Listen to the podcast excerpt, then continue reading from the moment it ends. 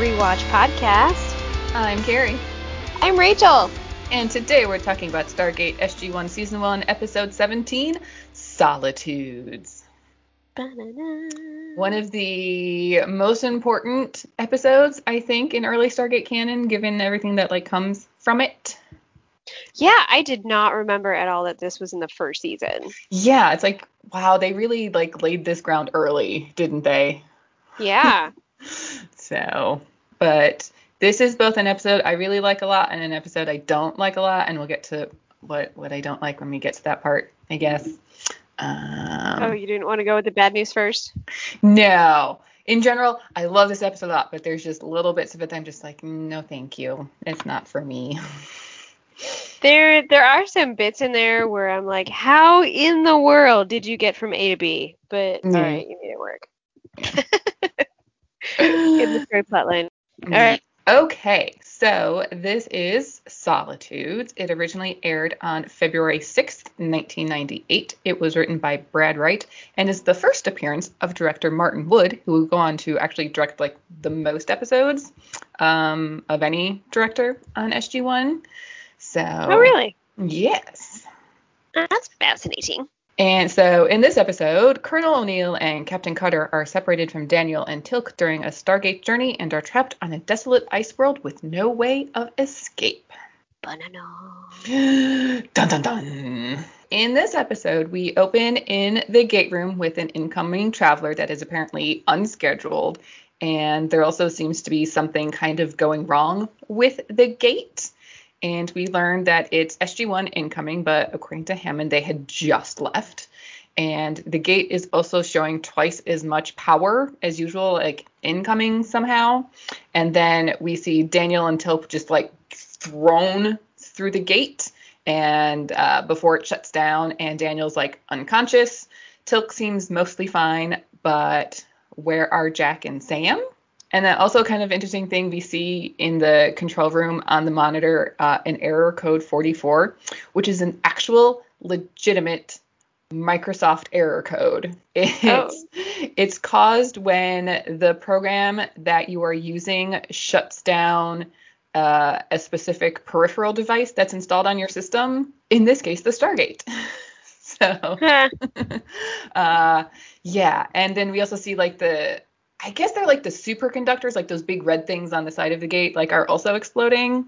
So uh, something has gone very, very wrong with the gate. It is messed up. And then we cut to some sort of icy cavern, and we see Jack, uh, also apparently unconscious like Daniel was, but um, Sam seems to get up and seems mostly okay and like takes off her helmet to look around and no idea where they are. They're just in this big icy cavern, and then cut to the opening credits. So are we to assume that they were also thrown at full speed through the gate? Yes. Ew, that would hurt. Yeah, a lot. Yeah. Ice is Mm. ice is not soft. What? no, it's not. are. No. Snow Snow is soft, are. but ice ice not so much. No. Hmm, no.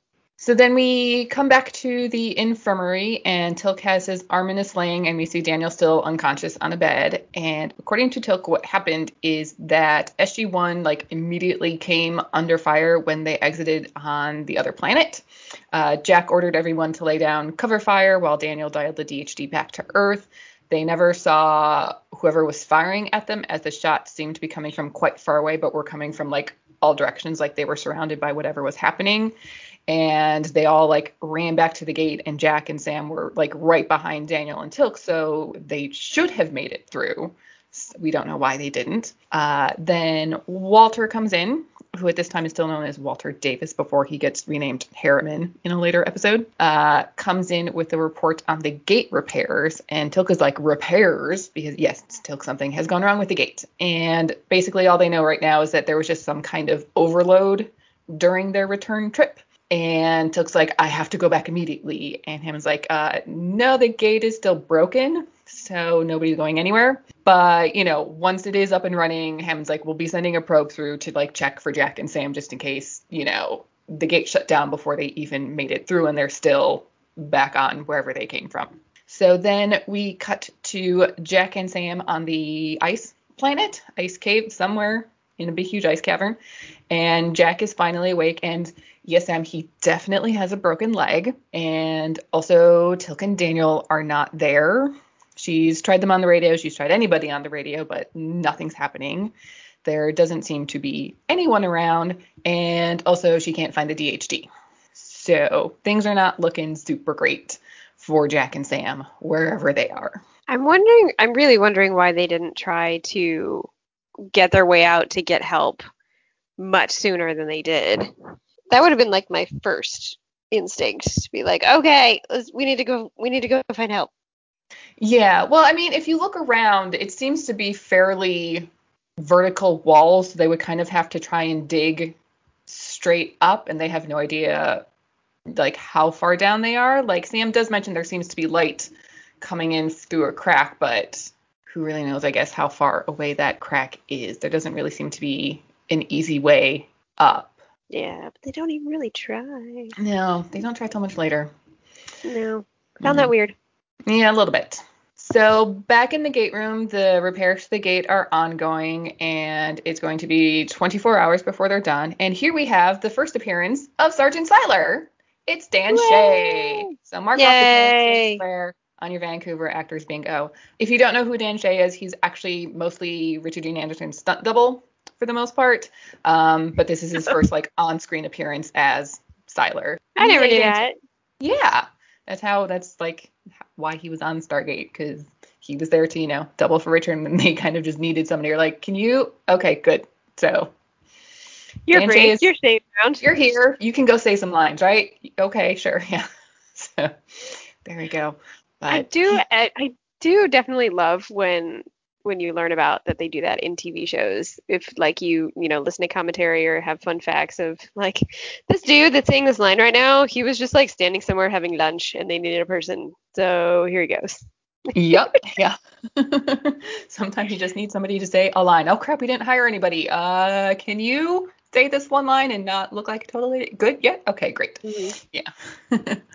so, um yeah, but he's also he's really fun at conventions. Like he's like he's a huge personality, like Dan Shea does. So if you're ever at a convention where he is, like don't skip his panel because he's yeah he's fun. So as we said, he says that you know it, it's going to take 24 hours to get the repairs done, and Hammond's like, you have to do it in less than that, and he's like, I can't. This you that's it, not how that is, works. It's gonna take 24 hours, and that's it. So, which I always thought was funny because in a lot of these scenarios, it's like you know, it'll take 10 hours. You have five. Yes, sir. And they manage to somehow do it in five. And in this case, it's just like, I know it will take 24 hours. That's the shortest amount of time possible. So I can't do it in 12 because it's just literally not physically possible. Back to the repairs they go. So then back with Jack and Sam. Sam is working on splinting Jack's leg, and uh, it hurts a lot. Like a lot, a lot. He's in a tremendous amount of pain right now and Sam kind of tries to like distract him by talking about, um, well, by asking him if he's like ever had a broken bone before, and we learn that this is the ninth broken bone he's had if you count skull fractures. So she asks him about the skull fracture because not a lot of people have skull fractures, and uh, it apparently happened in 1980 something uh, on the border between Iraq and Iran when his chute opened late, so he just like hit the ground uh, that mission he was on also wasn't exactly like an official mission, so there was no rescue team to like go get him, and it took him nine days to get out of wherever he was to like make it back to you know where he needed to be. And so Sam asked like you know how he made it through, and well you know Sarah, his wife, is the person Aww. you know thinking about her is what got him through it. So yeah, aw. Uh, we also learn that Sam has gone through their supplies and they have enough food for three days, but they can stretch that kind of stuff. Ice they can melt for water. They have therm- thermal blankets. The flashlight batteries are going to be like the hard part because they only have so much power. And then Jack asks her to help him up so he can look around and, like, you know, kind of get a better feel for the situation that they're in. And in typical Jack fashion, says, little paint, couple of windows, maybe a fireplace in the corner. It'll be just like home, you know, trying to just sort of downplay the seriousness yeah. of the situation as much as he can. So, how how many days worth of supplies do you think they usually bring with them?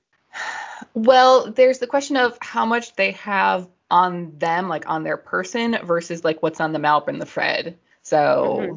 there, I, I imagine, you know, on their person, three, four days maybe. We learn, I mean, Sam says they have enough food for three days between the two of them. So that would imply like a day and a half of food on their person, which that doesn't quite seem like enough. Um, but maybe something got damaged when they were tossed through. Um, and then, you know, a few more days on the Malp or the Fred. Yeah, that's true. Yeah, I don't know.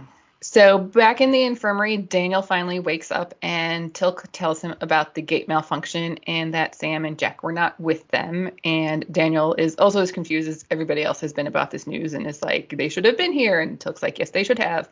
And apparently the repairs are now close to being complete because in a few hours, a probe will be sent back through to check for them on the other side. Back with Jack and Sam, we have a bit of good news. Sam has found the DHD. Yay!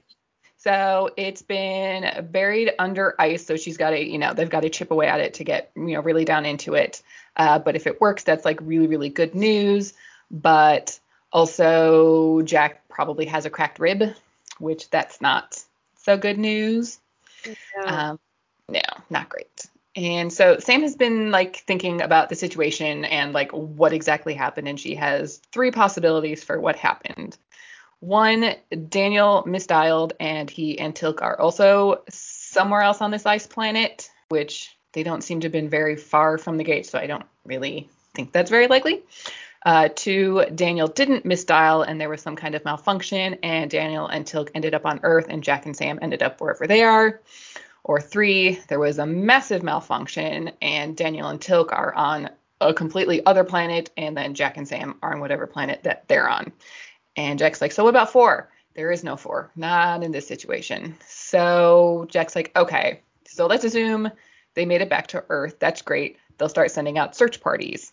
Sam's like, to where? And Jack's like, well, to here, obviously. Okay, where is here, Jack?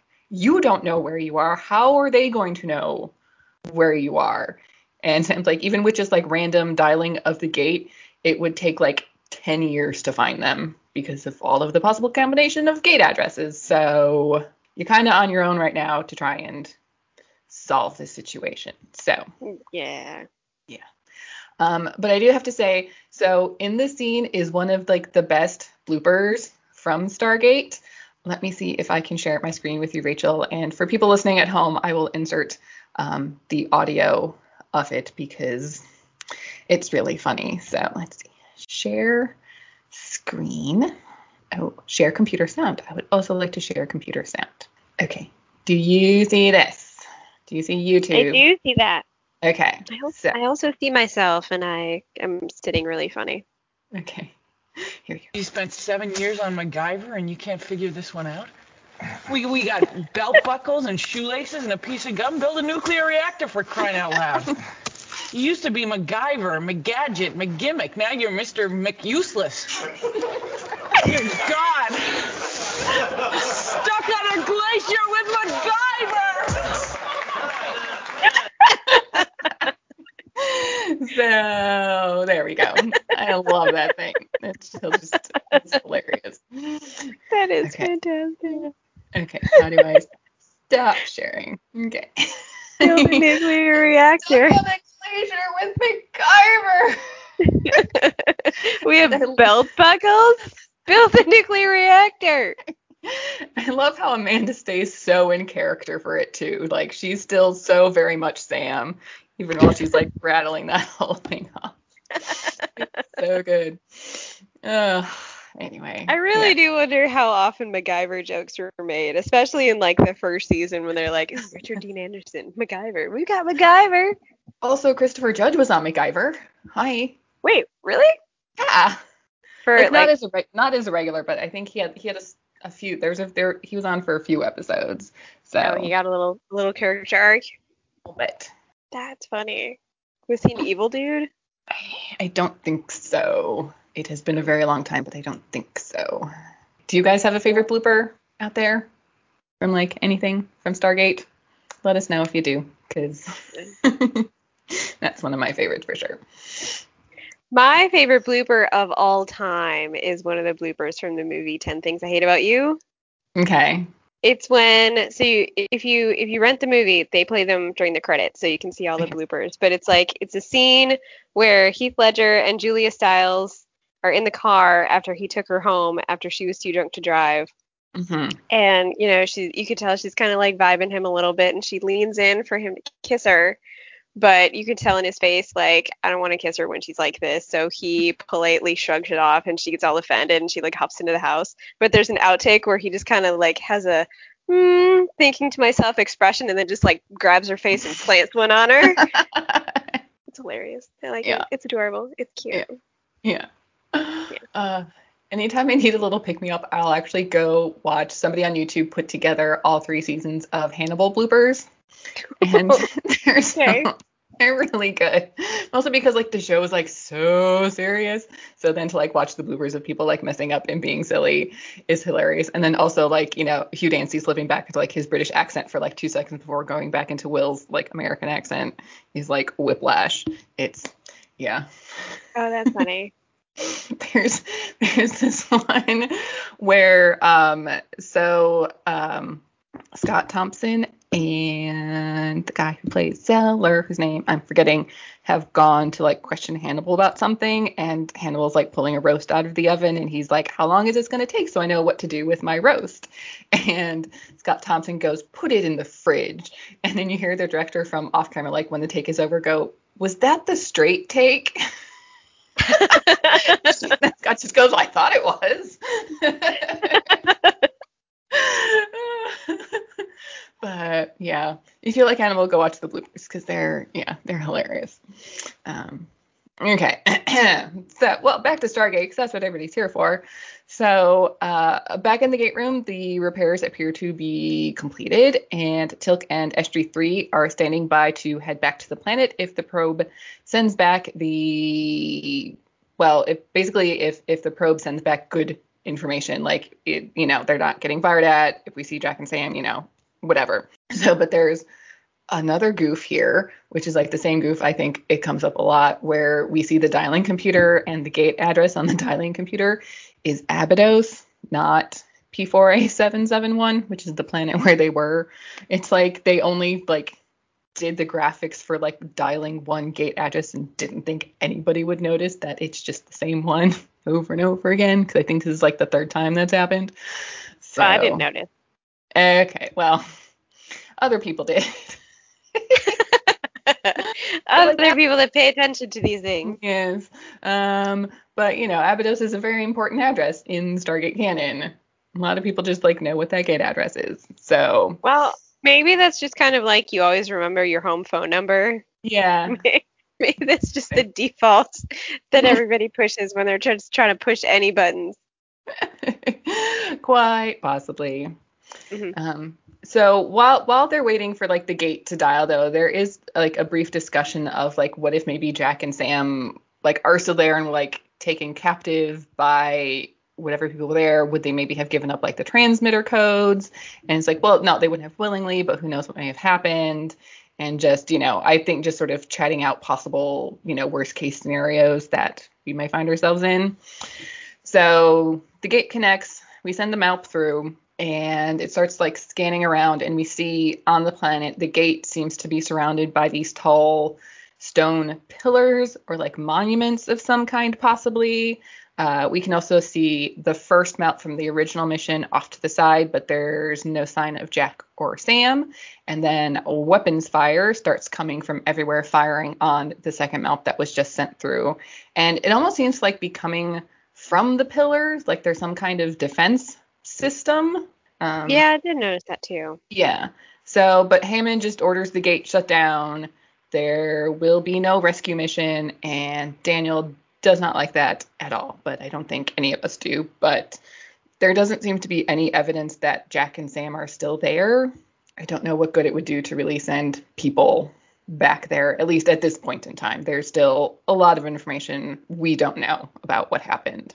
So back with Jack and Sam, Sam is still chipping away at the ice around the DHD, and Jack has some food ready for them to go. And apparently he can't cook, but his melted ice is to die for. Ah, Yeah.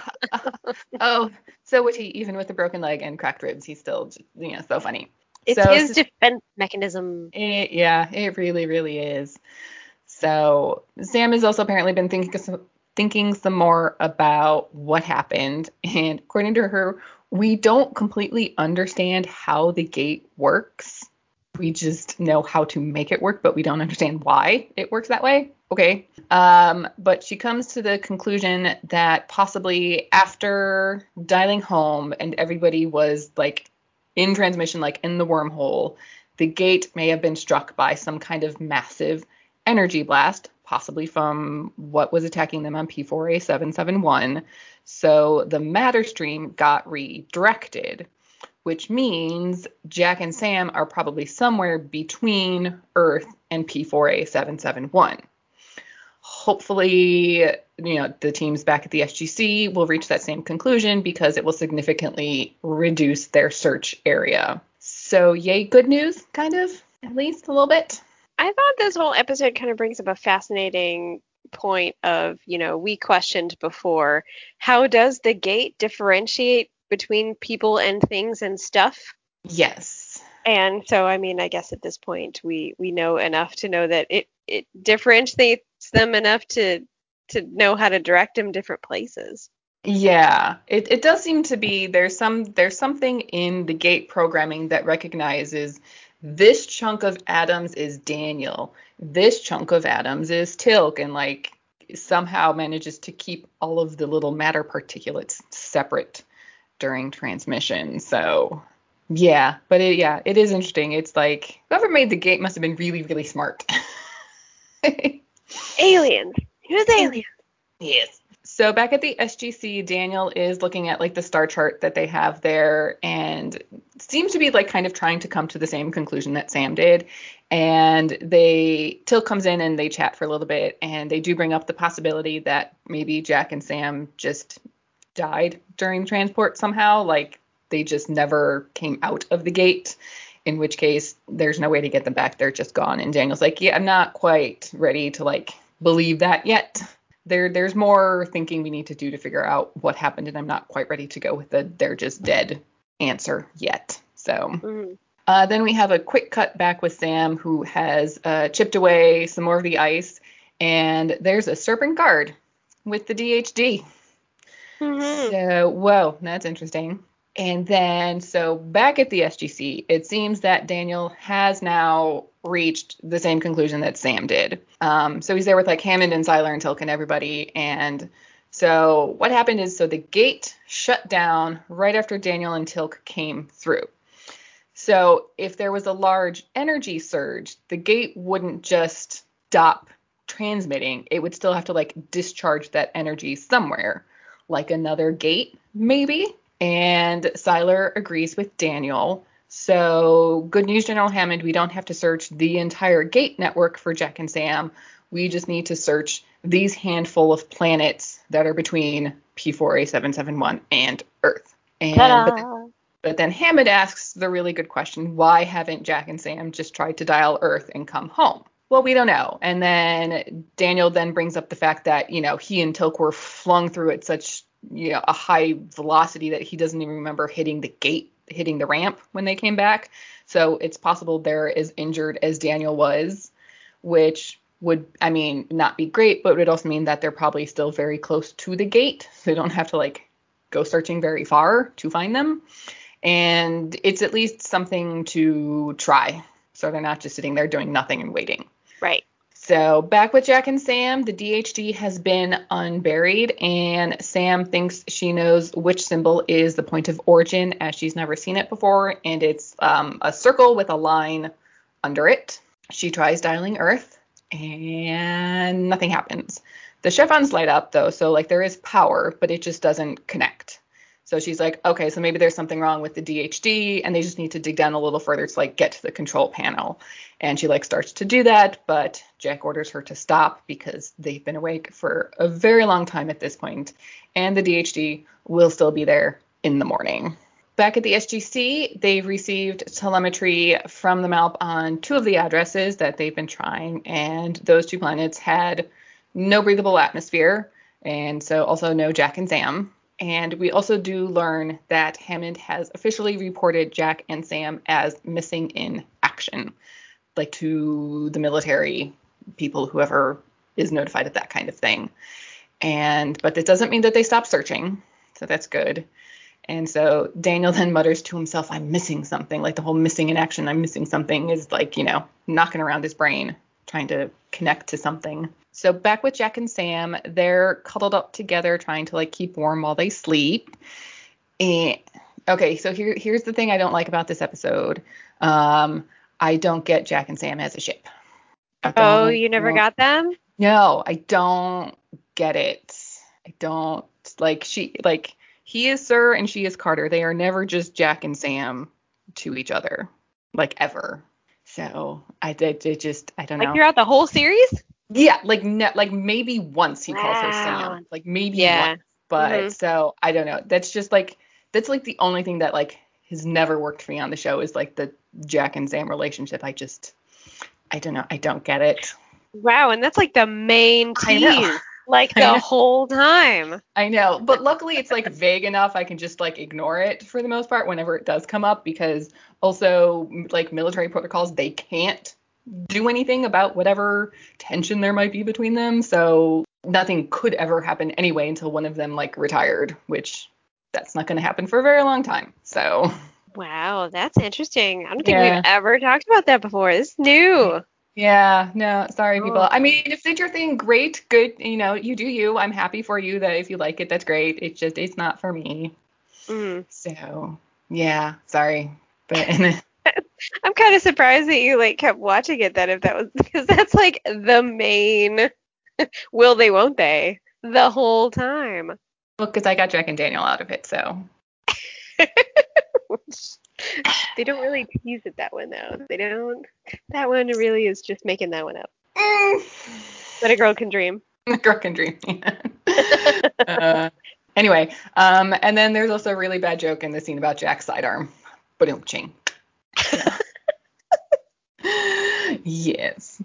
So then there's another quick cut back to the SGC, and there's actually this really cool shot that kind of does show you the like the scale of the set, um, where Daniel's down in the control room and Hammond's up in his office, and you get this crane shot of like Daniel turning to like stare pensively at the gate, and then it pulls back and goes up, and like Hammond also turns and looks pensively at the gate kind of thing. So it is really like that it like it is a two-story set. You can walk from one to the other. Um, because I have toured the set and it really was really cool. It was one of the best things I ever got to do when this show Yay. was still in the air. Um, like that's really cool. And then we also get like a shot of an SG team, probably SG3 returning, and the leader just like shakes his head. So wherever they just were, there was no Jack and Sam. So things are ongoing, but not looking really great at this point, unfortunately. Back in the ice cave, Sam is like really pissed off at the DHD. Like, just why? She's like, why won't you work? And Jack calls to her on the radio, and he doesn't really sound so good. Like his voice is really weak and stuff. And so she crawls back over to him, and like bad news, um, he's bleeding internally, and his broken leg is also probably frostbitten. So Jack is in like really, really, really bad shape at this point, and like she orders Jack to drink as much water as possible. And she again is like, you know, the gate should work. Like all the parts are there, everything's working. She she just like can't figure out why it's not working, and she's kind of pissed at herself that she can't figure out why it's not working. And so Jack then brings up Plan B, which apparently Plan B is Sam climbing up out of what cavern they're in and walking towards daylight to try and get help. And Sam tries to be like, "I'll take you with me," and Jack's like, "No, no, you can't take me with you. This is like dire straits for Jack and Sam. Like time really is like running out on us being able to rescue them before they perish wherever they are." I do feel like if she was if she was so frustrated that everything works, everything works, why won't why won't it? I I do kind of question like why wouldn't she have the thought in her head of like maybe it's where I'm dialing. Like is that Yeah. That- why don't I that- just try any other address that I know and just see if that works? Yeah, that is one of the the sort of discussion points of this episode. Is Sam is supposed to be so smart, okay, like even if you think the problem is with the DHD itself, just trying to dial the same number over and over and over again isn't really proving or disproving anything. Like, yeah, dial, you know, the land of light or something. Yeah, that that that is a point of contention of why didn't Sam think of that, but also she's been awake for how for who knows how long. She's probably freezing cold, which can, you know, diminish your mental capacity because you're just so cold you can't think kind of a thing. So like in a way it makes sense but also doesn't. So I can I can kind of see both sides of the argument for why she didn't try somewhere else, but probably should have. Yeah. Uh, back at the SGC, we have incoming travelers, and we see Teal'c come through carrying Major Castleman over his shoulders. Uh, apparently, they were exploring a cave not far from the gate where they were when Major Castleman fell and was injured, but there was no sign of Jack or Sam. So Hammond is now officially calling off the search for Jack and Sam. They've explored all of the planets that Daniel had identified as possibilities and found nothing. Daniel's like, it's only been a few days. What if like the next planet is the one where they are? It's like, well, you can say that forever. It sucks. Hammond's like, I'm sorry, but we're done. Like we have to move on. We can't just keep doing this. This isn't helping anybody. We're not getting anywhere. Nothing's happening. So we're done. So much drama. So back with Jack and Sam. Sam's um, fiddling with the DHD again, and she's like, "I'm gonna try turning it off and on again. Like, like I need to reset it. Maybe I can reset it." so like that's where her opinion. If I just turn it off and on again, then maybe it'll work. So the old uh, IT standby. Yep. Have you tried turning it off and on again?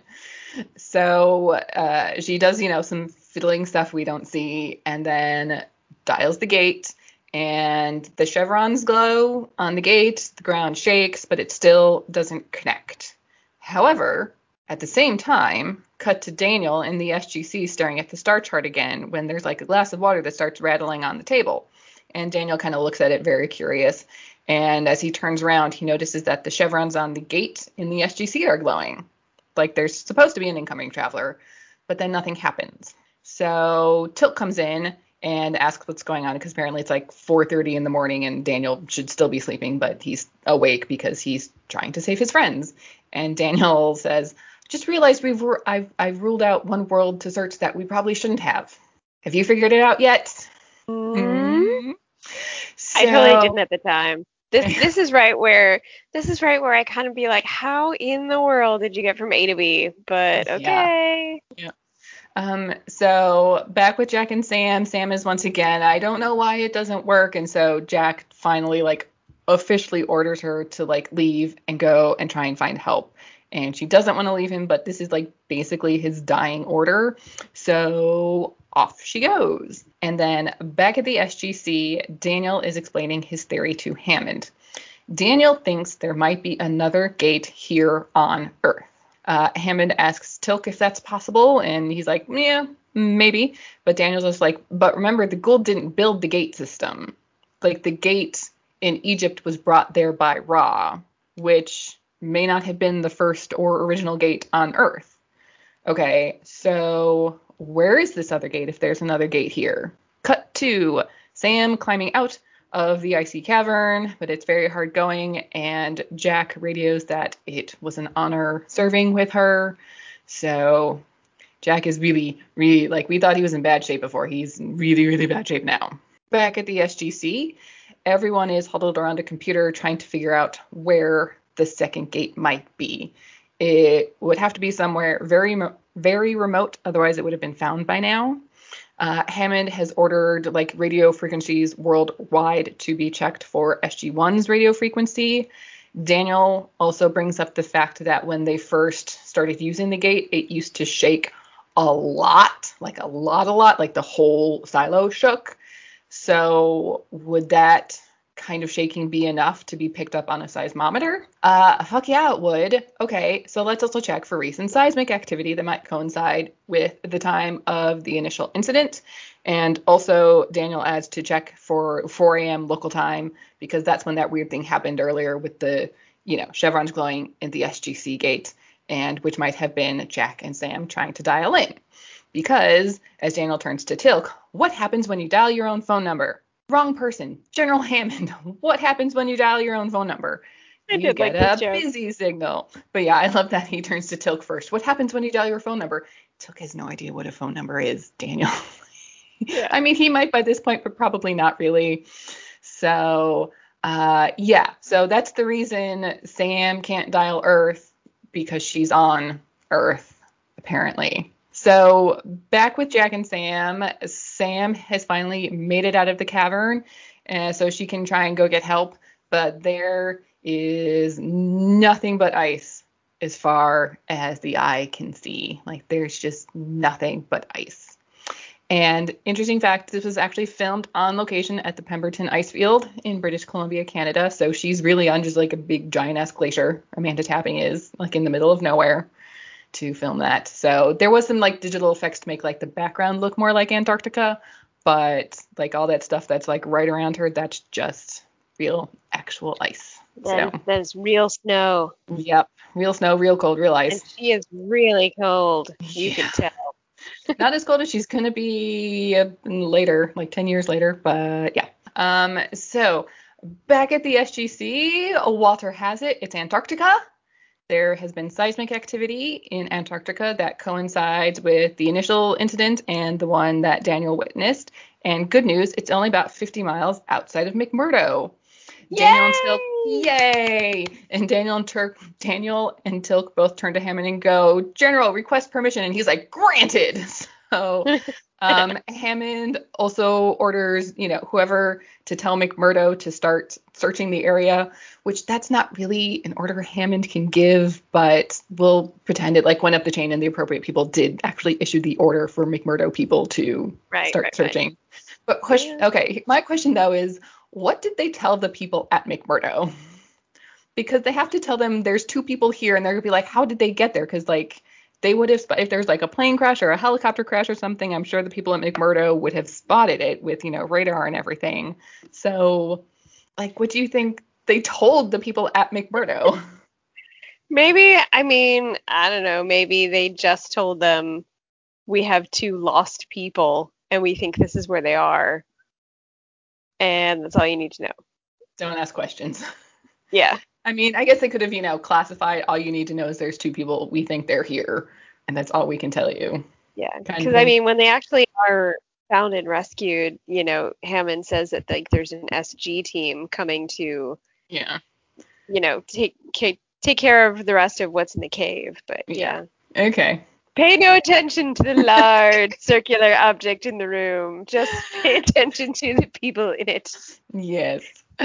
Uh, Sign a confidentiality form. so uh, back with Sam, we see her still just like standing on the surface of what we now know is Antarctica, and but she has no idea. So she radios back to Jack that like it's it's just ice. There's nothing else here but ice.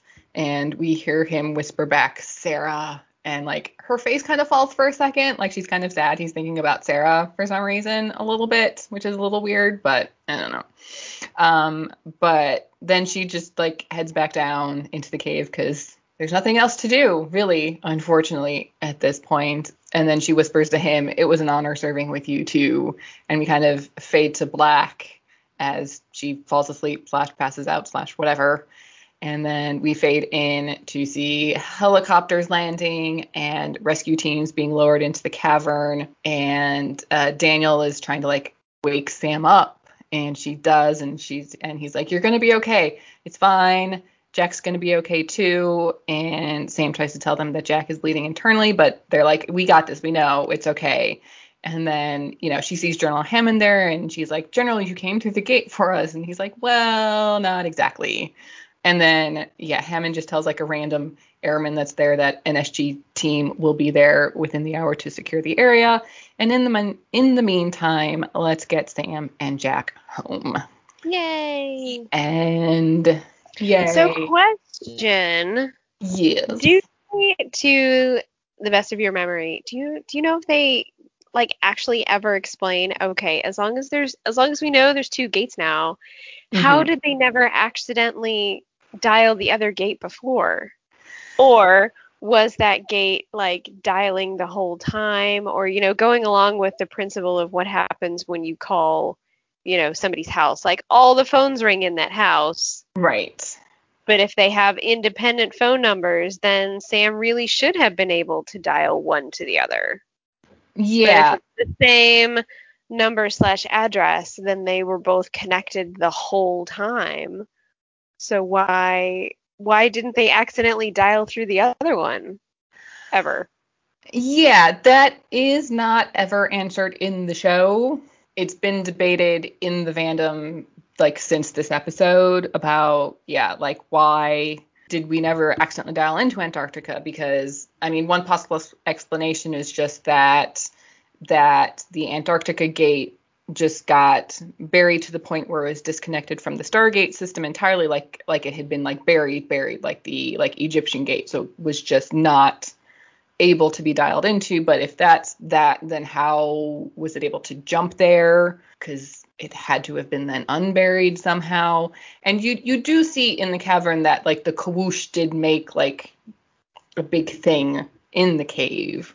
But yeah, there's there's been no real satisfactory in-universe explanation for why the Egypt gate became the primary gate over the one in Antarctica, unfortunately. So we'll just have to make up our own explanation, Yes. which I think I can't think of it. Yeah. Um I mean, to me, it feels like it would be it would have been dialing the whole time. Yeah, I mean, was every time that we dialed Earth, it tried to connect to the Antarctica gate, but it couldn't connect, so it then jumped to the Egypt gate. I mean, who knows? Did did somehow when Ra brought his gate here, it overrode the original gate? Yeah, there's there's a lot of questions about why. If anyone has any explanations, please let us know because this would be fun. yes. Um It'd be fun to find out. Um, okay, so the other thing, so this episode's title is Solitudes, which solitude is just a person being alone. Also, just, you know, a lonely and uninhabited place. So we do have Jack and Sam on their own on a lonely, uninhabited place, so they think. So that title, I think, makes sense for this situation.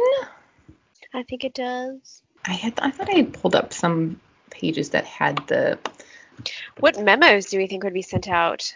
Um.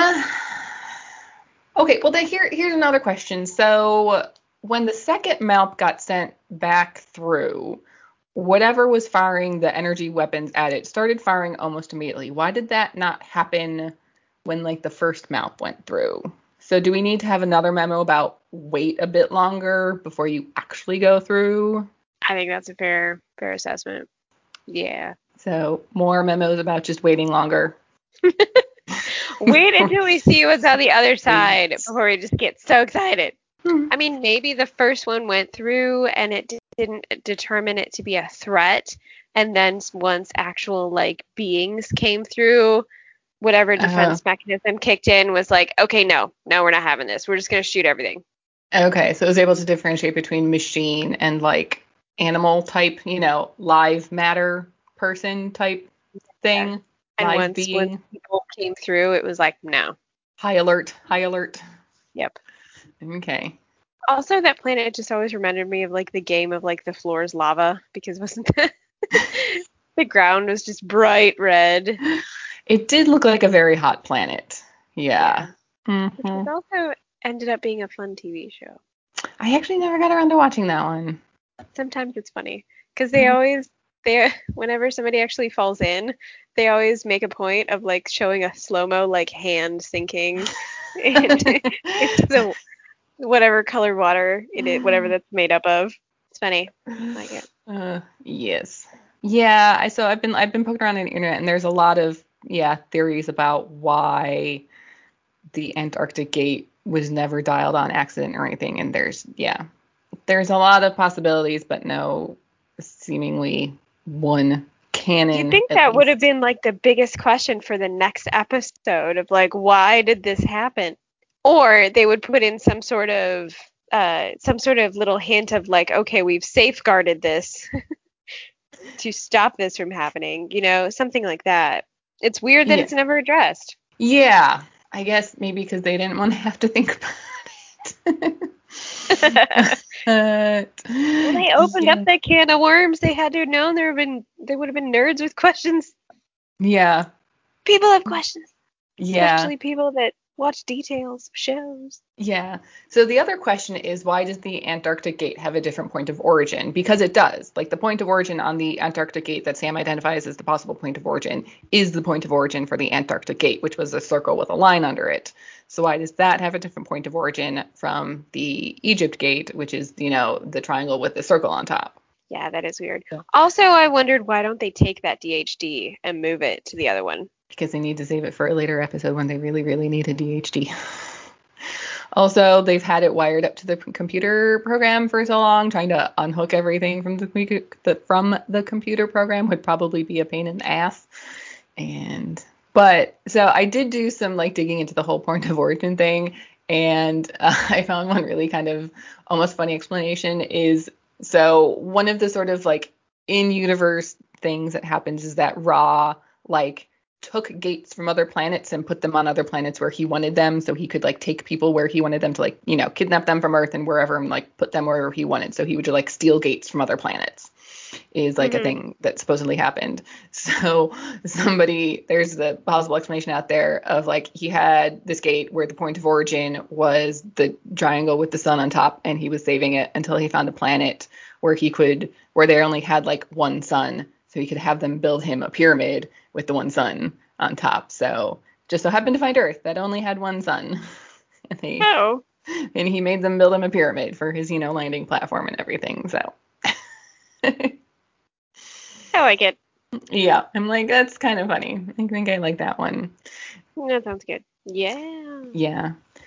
So so okay, so just to go back a bit. So one of one of the things I'm kind of seeing over and over again as the whole Antarctic gate thing is just because like the damage to the DHD, the fact that the gate in, you know, Cheyenne Mountain has like a working dialing system which also accepts incoming travelers, like that sort of overrides whatever damage was done to sort of take the Antarctic gate like offline, if you will. Which does make sense for uh, spoilers the future episodes where um, the Russians had a DHD and a gate, and that gate like ended up gaining priority whenever the DHD was connected to it because it Mhm. recognized like the gate system recognized the DHD as like this is the valid dialing device, you know, whereas our little hobble Yeah. together computer system is just whatever.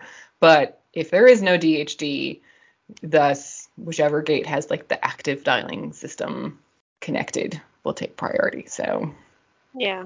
uh, All right. Well, further Yeah. adventures continue with the dial home devices. yes. Indeed. Yeah. Okay. Um any other questions, comments, or concerns? No, no, I think we pretty much covered it. Yeah. It was a short one. It was, yeah. This it is pre- seems this is like a pretty straight- very. It seemed like a very short episode too, even though you know it wasn't. Yeah.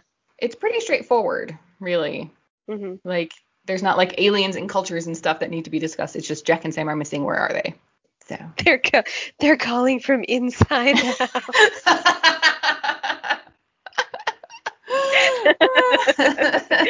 that should be what this whole episode is called. They're calling from inside the house. Oh, oh, it's funny because it's true. Uh, uh, all right. Well, thank you everybody for listening. You can find us on Twitter at SG underscore rewatch or send us an email at woo, that's W O O S G rewatch at gmail.com. Don't forget to rate and review us, please. And we will see you next time for Tin Man.